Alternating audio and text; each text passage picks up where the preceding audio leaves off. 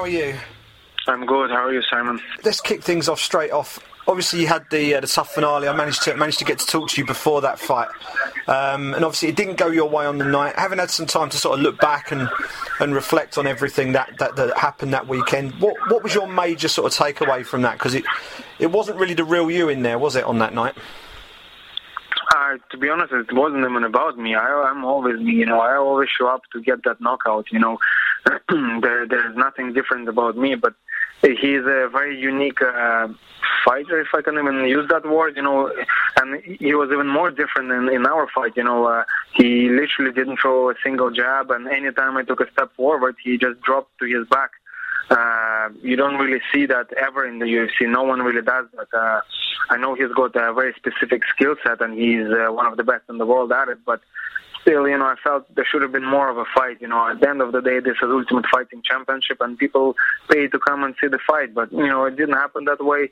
You know, it's in the past now. You know, I have to move on from it and just uh, uh, get ready for my next fight. Absolutely, and uh, just one more, one more on the Ultimate Fighter side of things. What what did you take out of that overall experience of being in a TUF house? Is there anything from from that that you can sort of carry forward into your career that's a, a real benefit to you? Yeah, the the overall experience um, was absolutely amazing, and uh, what I learned from it is what I already knew that I like to fight as often as I can. I fought four times in six weeks on the show, and uh, I'd love it to be the same way uh, out here in the real world. But you know, it, it's a lot harder, obviously, here with the commission and all that. But I'm hoping to be as busy as I can, and if you are impressed with Cowboy Cerrone taking five fights last year, uh, wait till you see me get going. Fantastic. And uh, when, when, was it that you knew that you were getting a, a, full contract in the UFC? Did you know that before that TUF finale, or did that come later? I, I think that's that's sort of an unwritten rule. You know, the finalist always gets another fight nowadays, regardless of the outcome. So um, I, knew I was going to get another fight. Uh, in that sense, no matter how the, the you know the, the finale went, and plus when you knock out three guys on the show, not many people do that. So you know that sort of uh, secures the contract for you nicely. Absolutely, and I know you've been I know you've been gunning for that shot in the UFC for what feels like ages now, and you know you, you've actually made it now. You're there. You've got your UFC contract in your pocket. Now you're actually here. How much of a relief is it for you to actually know that you're actually in the UFC as a contracted fighter? That that that fight to get in is done. Now it's a new chapter for you.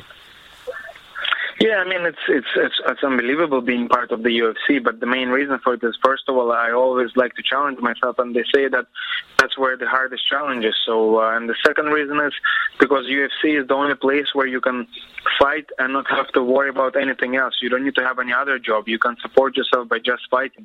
So that those are the main reasons for me being in the UFC. Other than that, I would be fighting anyway. I, I love fighting, and there's plenty of challenges as well outside the UFC. But like I said, those two are the main reasons, and that's why I'm here now, and I look forward to my career. And uh, the first the first challenge you've got coming up in 2016 is, is Alex White at UFC 196.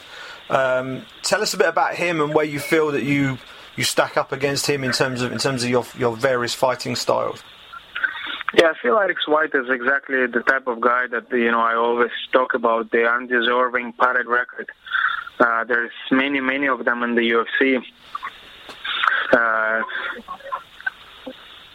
there's many of them in the UFC because you know this is the easy way in. You know, guys don't want to take hard fights. They avoid any challenges. They take on the easiest fights, and then they get rewarded with the UFC contract. That that's not right. You know, that should never happen that way. You know, more risk should should mean more reward. Less risk should mean less reward. But right now the situation is if you don't take any risks, you avoid all the hard fights, then you get rewarded with the UFC contract. I think that's that's not right and I'm here to fix that. I'm gonna clean up the sport, and I'm gonna separate boys from men. And uh, I think he's had three fights in the UFC. He won his first one, uh, but he's lost his last two. And of course, we know what tends to happen if he, if you get three losses on the spin. So, does that make him a little bit more of a dangerous proposition for you, or do you think that you might be a bit desperate and that might play into your hands a little bit more? I don't know. I just I just feel that the UFC, you know, like me and they want me to stay, and that's why they've given me uh, Alex. You know, I have a feeling this is going to be his last fight in the UFC, and uh, you know, I hope he enjoys it. and uh, you're uh, you're competing at, at featherweight, and uh, another European featherweight prospect has recently joined you guys over there at SBG. Uh, Makwan Amirkhani, have you had chance to get to know him yet? How's he settling in? Yeah, I had a little chat with him. He seems like a nice guy. I haven't trained with him yet, you know, because uh, we're becoming such a famous gym now. You know, we have a lot of people wanting to train with us, but it's not a simple process anymore. You don't just walk in and start training with the the main guys right away. You know, you you have to go through a process now. So, uh, so this is where he is now. He's in an incubation period. You know, we'll we'll see how he is, and then if everything is okay, well then then we'll train with him. But but for now, uh, we didn't get a chance to train. That's interesting. That's interesting. And uh, of course, we all know about about Conor's journey, and uh, you know he's making headlines today after his after his press conference last night. But um, I wanted to ask you about the, the man behind the success for for everyone at SBG, and that's, that's coach John Kavanagh. Um, tell us just how important and influential he's been for you personally as you've gone along in your MMA career. Yeah, and uh, John has helped me, you know, a lot. I definitely would not be here without him. Uh, you know, he's let me train in the gym for free all these years, and he's always been there. You know, um, whenever I fell down, he was there to pick me back up. So uh, I am grateful for everything, and uh, I'm hoping that I can uh, repay him one day. What makes him What makes him special as a as a coach?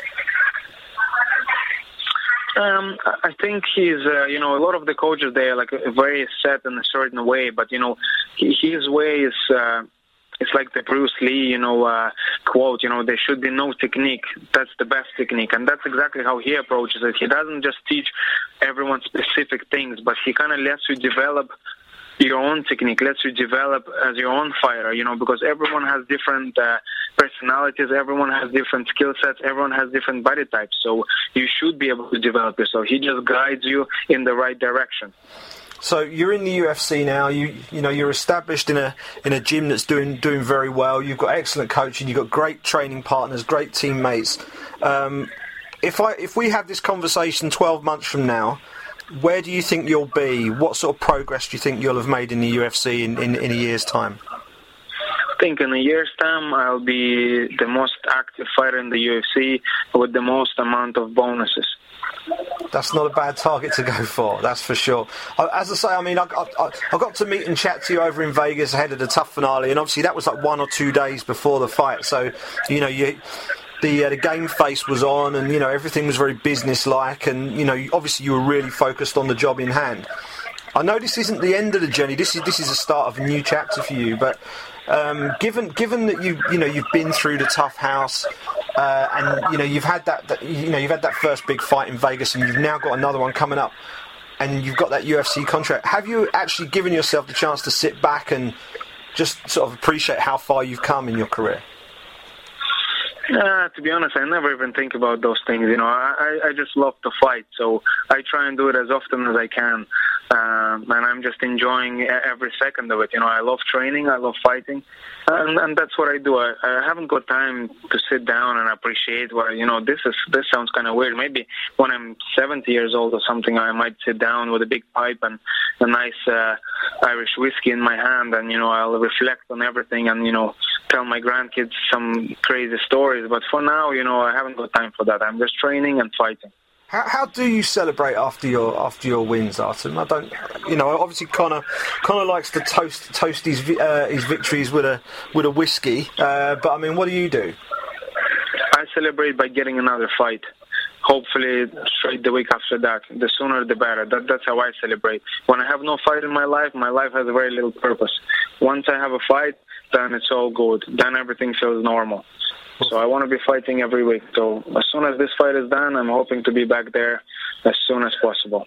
Great stuff. Well, best of luck uh, at UFC 196. I know it's been a long journey to get where you are, um, and it's been a long time coming. So uh, it's great to see you where you are, and uh, best of luck when it comes around on February the 6th. Thank you very, very much.